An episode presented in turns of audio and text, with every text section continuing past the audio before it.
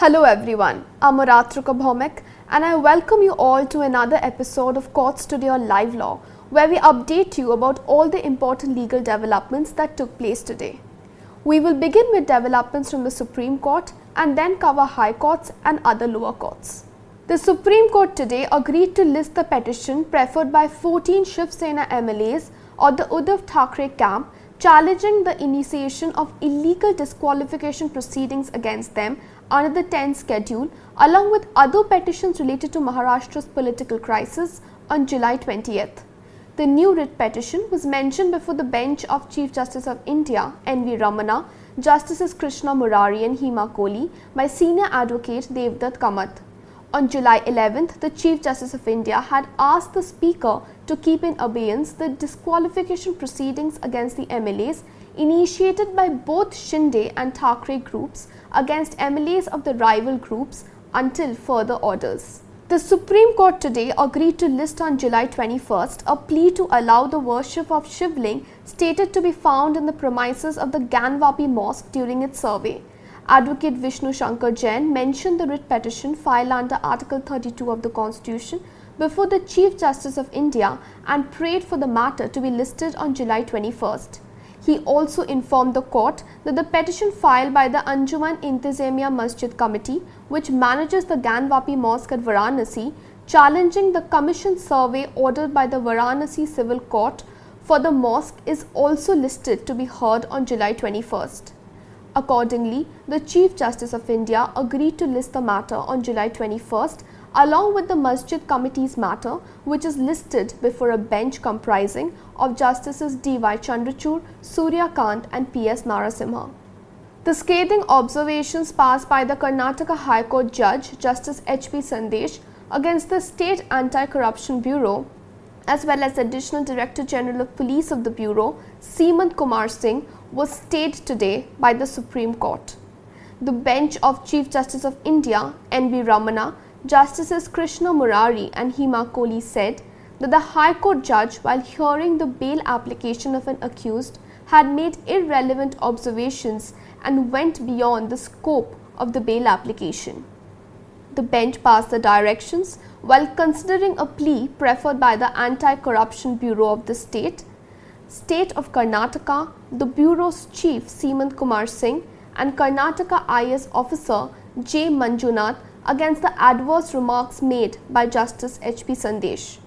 The court, however, turned down the request made by the appellants to post the case before another bench of the High Court. The Supreme Court today agreed to list on July 22nd the writ petition challenging the practice of divorce through the Muslim personal law practice of Talaq-e-Hasan, as per which a man can divorce his wife by pronouncing talaq once a month for three months. The petition was mentioned before the bench of Chief Justice of India N.V. Ramana, Justices Krishna Murari and Hema Kohli by senior advocate Pinky Anand. Urging the bench to list the petition, the senior counsel said that the petitioner had already received three notices of divorce which have now become irrevocable. Acceding to the request made by the senior counsel, the Chief Justice of India agreed to list the matter after four days. The Delhi High Court today dismissed a public interest litigation raising safety concerns and seeking to stop flying services of SpiceJet Limited in view of the recent flight mishaps in the past two months. A division bench comprising Chief Justice Satish Chandra Sharma and Justice Subramonium Prasad remarked that the Aircraft Act provides for a very robust mechanism in respect of the aviation industry and that the court cannot stop an airline from operating in the country based on the averments made in the PIL. The court also underscored that the Directorate General of Civil Aviation is the appropriate body to look into all such incidents. The Punjab and Haryana High Court today denied anticipatory bail to slain singer and politician Sidhu Moosewala's manager Shaganpreet Singh, who is currently in Australia in connection with the Youth Akali leader Vicky Middukhera's murder case. Justice Anup Chitkara was of the opinion that the status report of the investigation conducted by the Punjab police establishes that the prosecution has collected sufficient evidence pointing out a prima facie case against Shaganpreet Singh. It has been alleged that Singh had conspired with others to get sharpshooters and provide conveyance and accommodation to the assailants who on August 7th last year at his instance had fired multiple shots at Vicky Middukhera causing his death. A Mumbai based lawyer has filed a criminal defamation complaint against Ram Gopal Varma for allegedly posting derogatory tweets about senior politician Draupadi Murmu's nomination as the NDA presidential candidate. On 22nd June, Ram Gopal Varma had tweeted, If Draupadi is the president, who are the Pandavas? And more importantly, who are the Kauravas? Accordingly, lawyer Subhash B. Rajora filed a complaint in the Nirmal Nagar police station requesting registration of an FIR under relevant provisions of the IPC and the Scheduled Caste and Scheduled Tribe Prevention of Atrocities Act 1989. Former BJP spokesperson Nupur Sharma has moved a new application in the Supreme Court to revive her withdrawn writ petition which was filed to club the multiple FIRs registered in different states over her remarks on Prophet Muhammad. She is also seeking a stay of arrest in the cases as an interim relief. Nupur Sharma had withdrawn her petition on July 1st following the critical observations by a vacation bench comprising Justices Surya Kant and J.B. Pardiwala against her public comments which the bench said had set the whole country on fire. The Supreme Court today said that a clear and concrete case indicating that Hindus are being denied minority status in certain states need to be shown for the court to entertain a plea seeking minority tag for Hindus in states where they are numerically less in number. A bench of Justices U.U. Lalit, Ravinder Bhat and Sudhanshu Dhulia was hearing a plea challenging the 1993 notification of the central government declaring Muslims, Christians, Sikhs, Buddhists, Parsi and Jain as minorities at the national level and seeking directions to identify minorities at the district level. The matter is slated for further hearing after two weeks. The Supreme Court today extended time till August 31st for the completion of the special audit of 25 years for the iconic Sri Padmanabha Swami temple at Thiruvananthapuram which was ordered by the court in 2020. A bench comprising Justices U.U. Lalit, Ravinder Bhat and Sudhanshu Dhulia granted the extension after applications were filed by the Administrative Committee and the Advisory Committee of the temple seeking additional time to complete the special audit. The Supreme Court today issued notice in a plea challenging the constitutional validity of Section 33 and Section 70 of the Representation of People Act 1951, provisions which permit candidate to contest elections for parliament and state assemblies from two constituencies.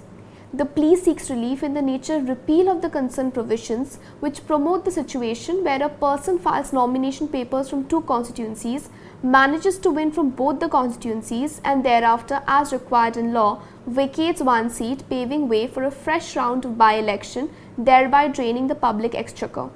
A bench comprising Justices Sanjay Kishan Kaul and M. M. Sundaresh issued notice to the concerned authorities returnable in four weeks. The Supreme Court today directed all state governments to see to it that the ex gratia compensation payable to the family members of the persons who have lost their lives to COVID 19, as per the earlier orders and judgment of the Apex Court, be disbursed without any delay. A bench comprising Justices M.R. Shah and B.V. Further observed that the aggrieved persons can approach the Grievance Redressal Committee constituted by the state governments regarding non payment of the compensation. In a significant development, the Supreme Court today directed the Uttar Pradesh police to not take any precipitative action against fact checker Mohammed Zubair in connection with the five FIRs registered against him in Lakhimpur Kheri, Muzaffarnagar, Ghaziabad, and two at Hathras districts over his tweets till July 20th. The bench of Justices D.Y. Chandrachud and A.S. Bopanna issued notice on the writ petition filed by Zubair seeking to quash the FIRs registered against him by the UP police and listed the matter for further hearing on Wednesday.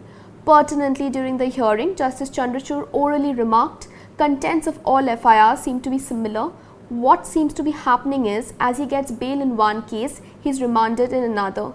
This vicious cycle is continuing. The Madras High Court today ordered that whenever an incident of death occurs in an education institution, the investigation should be conducted by the CBCID.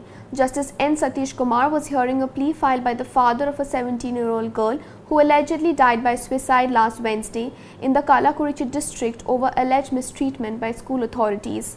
Accordingly, the court allowed re-post-mortem to be conducted by a group of three doctors and a retired forensic director to be appointed by the court and also ordered for the post-mortem to be videographed. Actor Suniel Shetty has approached the Bombay High Court to quash a case of mischief and wrongful restraint against him in a 2013 dispute regarding his father's property in Girgaon, Mumbai.